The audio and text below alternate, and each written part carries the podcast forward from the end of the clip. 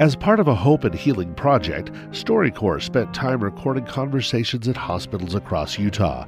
These stories reveal the courage and resiliency of the human spirit. Interviews are provided courtesy StoryCorps. During medical school and early in their careers, husband and wife medical doctors Sumaira Arain and Suleman Iqbal would go up to 48 hours without seeing one another. Now both work at the same Utah hospital, and it's easier to make time to see each other. They're finally at that stage of life where they can focus more on their personal lives, their daughter, and the joy they find in helping patients. That was a very stressful and challenging time in our young married life. We had our first child, Sophia, who was born in 2010. We were living apart for three years, but you were able to come for one week at a time every month to California to visit, to spend time with Sophia, to still kind of maintain that relationship while I finished my pediatric training in California. And it was about that time to kind of decide what's the next step in our life.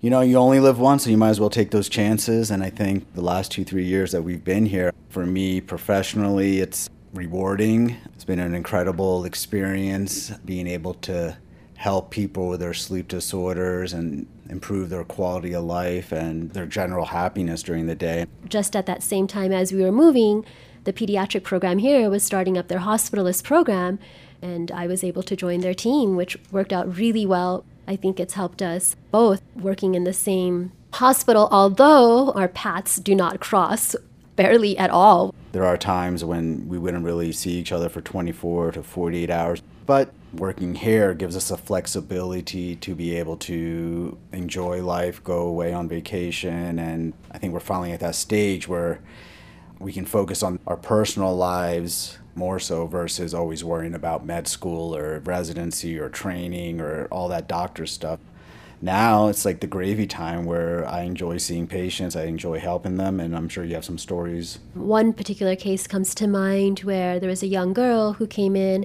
hadn't been feeling well, just kind of some general malaise and having a sore throat, signs of infection on her blood work, but nothing that really pointed to anything in particular. When she got to the pediatric floor, I went in to take a look at her. I was just lifting her hair to feel her lymph nodes and noticed that one side of her neck looked dramatically larger than the other side. And so I asked the dad to take a look at her, and I'm like, has she always looked like this? And he was like, no. And we ended up getting an ultrasound done and did find that she had an abscess that had been growing there, and that was the cause of her not feeling well. But the most worrisome thing was that it was very close to her carotid artery and jugular vein. Got the surgeon on board and got very fortunate. We could have easily missed it, but a just good, thorough physical exam helped catch it and I think really helped save her life. That was husband and wife physicians Sumaira Arain and Suleman Iqbal. Their story and other segments of the StoryCorps Hope and Healing Project on Utah Public Radio can be heard online at upr.org.